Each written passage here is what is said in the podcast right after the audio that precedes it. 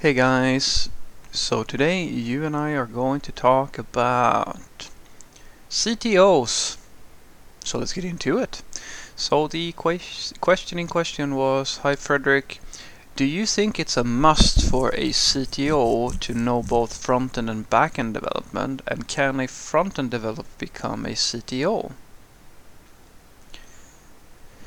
Well, um, so the thing about being a CTO is that it's just a title and it could mean everything and it could mean nothing. I've worked with CTOs who knew absolutely nothing about front end and I've worked with CTOs who were full stack developers who sort of know some stuff and I've worked with CTOs that are I mean they basically knew how to set to put on the printer but not much more about IT. So it's really a it's sort of like this the title senior guys where you know you use the same title for anybody who wants to use it and what we mean when we say CTO or senior very much depends on what our expectations are on the person that we're talking to. And so a front-end developer can definitely definitely become a CTO because you don't actually have to know a single thing about coding or even be able to program to be a CTO because it's a purely depending now on the size of the company. If you talk about like a really big corporation, it's a purely non-technical role. You spend all day every day in meetings. You have nothing to do with the coding whatsoever or you can be a CTO in a very small startup and then you probably do most of the coding or like a lot of it. And I've worked with both. And so what I like to say is that in order for you to be an effective CTO, depending on the size of the company, I, I like to say that I apply the same principle that I apply uh, to being a very good senior software developer. And being a really good senior software developer means to basically understand all of IT.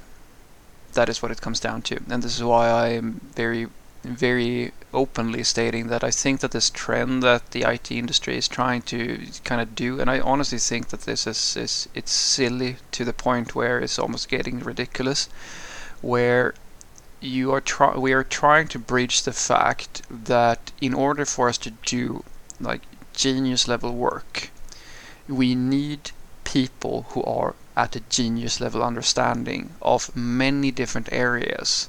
And we're trying to fix that by uh, by creating roles. Front-end developer, back-end developer, SRE, yes, uh, site reliability engineer, pen tester, um, the QA engineer, UX engineer. Like we're trying so hard, and I mean that's not even all of them. There are even more niche ones like performance engineer, and there's there's more. I I promise you, there's coming more. And we're trying to create specialists for each individual little thing that we want to do, and that is not scalable. Not even Google is going to be able to do this. I can promise you that. Because the problem is that if you are using that approach, then you're basically going to need 50 people in a room to, uh, to deploy a single WordPress application. And that's not going to work. What is going to work is that we accept and acknowledge the fact that wide people, in terms of knowledge, are a better fit for today's ecosystem in software development. That is the thing. If if you incidentally you might not have thought about that much, but startups, as an example, they can't afford to have a room of 50 people who know one thing about each part that makes up an entire ecosystem of systems because it is an ecosystem at this point. If you're going to do modern day software development, the range of things that you will have to know is enormous.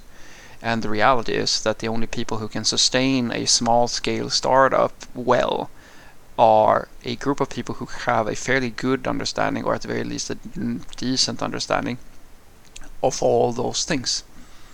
And that is what a CTO at the end of the day should, in my opinion, be. That is the most beneficial thing a CTO can be, a true senior software developer who knows the entire ecosystem, who knows everything from how front end works, back end, how ops works, telemetrics like um, logging systems, deployment systems, uh, hosting solutions, etc., etc. Because at the end of the day, the the, all the factors that make up a successful IT company. It is there's so many layers to it. Everything from deployment to like uh, testing and quality assurance, like all of these roles that you have fill a purpose within an organization. And sure, when you are the size of like a super big corporation, it's very difficult for one individual to know all the like the domain knowledge of all the different parts of the system. But the tech that you can't teach a single person it's just that it takes a long time to do, and it also requires one thing that we don't really talk so much about, uh, I think, or that we talk about it, but it's very rare that I find that people understand what what that actually looks like.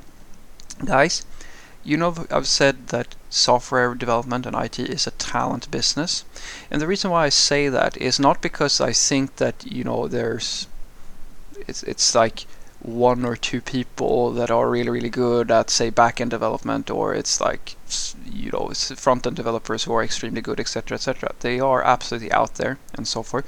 But the main reason why this industry is a talent industry is because the people who are the best of the best at this are not people who are doing it for the money usually.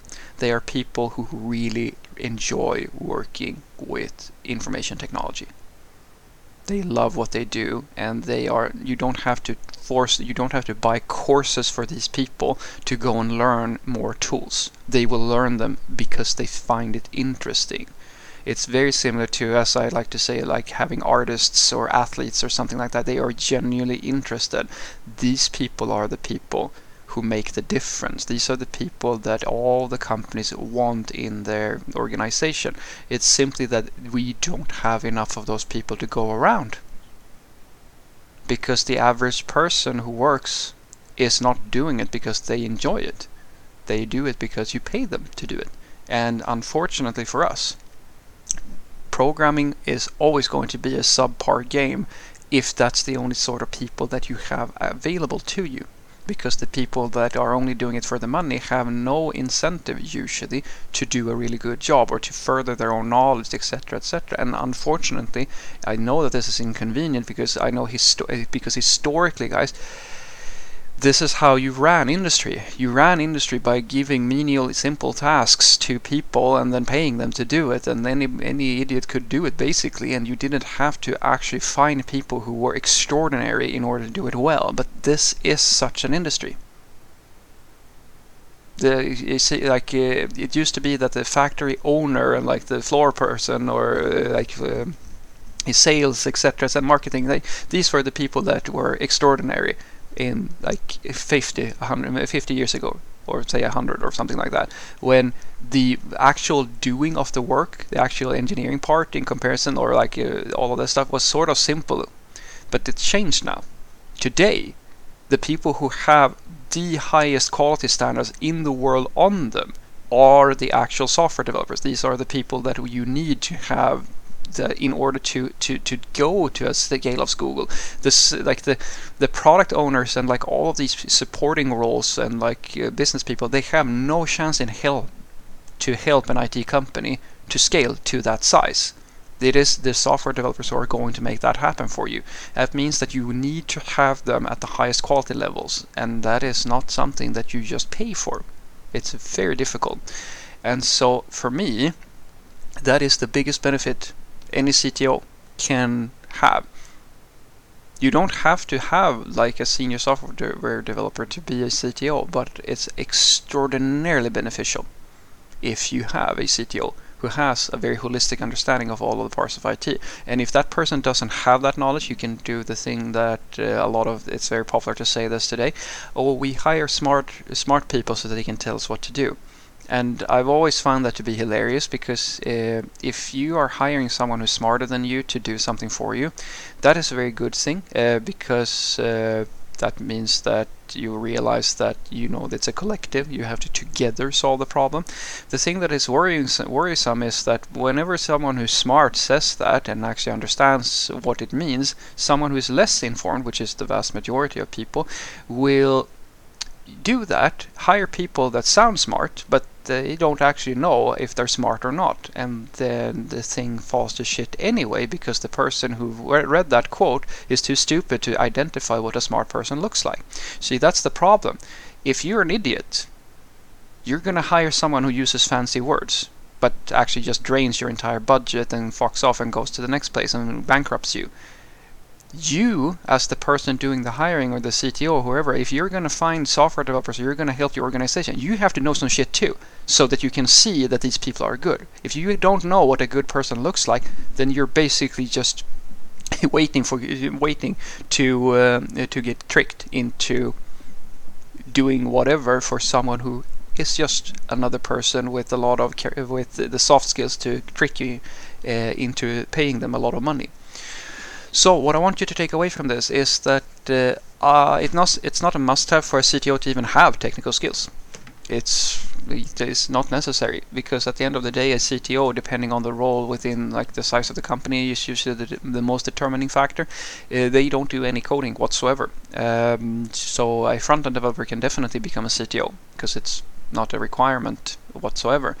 The thing that I truly believe is the most necessary thing for a CTO is to have a senior level understanding of uh, IT just as all like all good leaders within IT needs to have a senior levels understanding. If you hire people who are supposed to lead your technical like the engineering department and they are not basically full stack developers with a good strong understanding of everything from security to operations, hosting, etc., etc., then you are betting on you then you are probably going to have problems because the best of the best of the best software developers in the world, they know this stuff, usually. And they know it not because they are looking to get extremely well paid. They don't know it just so that they can put it on the CV to get paid even more. They know it because they love what they do. And these are the people that are the people that make Google, Facebook, like all these gigantic corporations. They are the people who make a success out of all their systems. You think that they bought like outsourced creating things like React and Kubernetes to like a cheap little workshop somewhere where like they're being paid a slave wage? No. It was built by truly passionate people. Have a great day.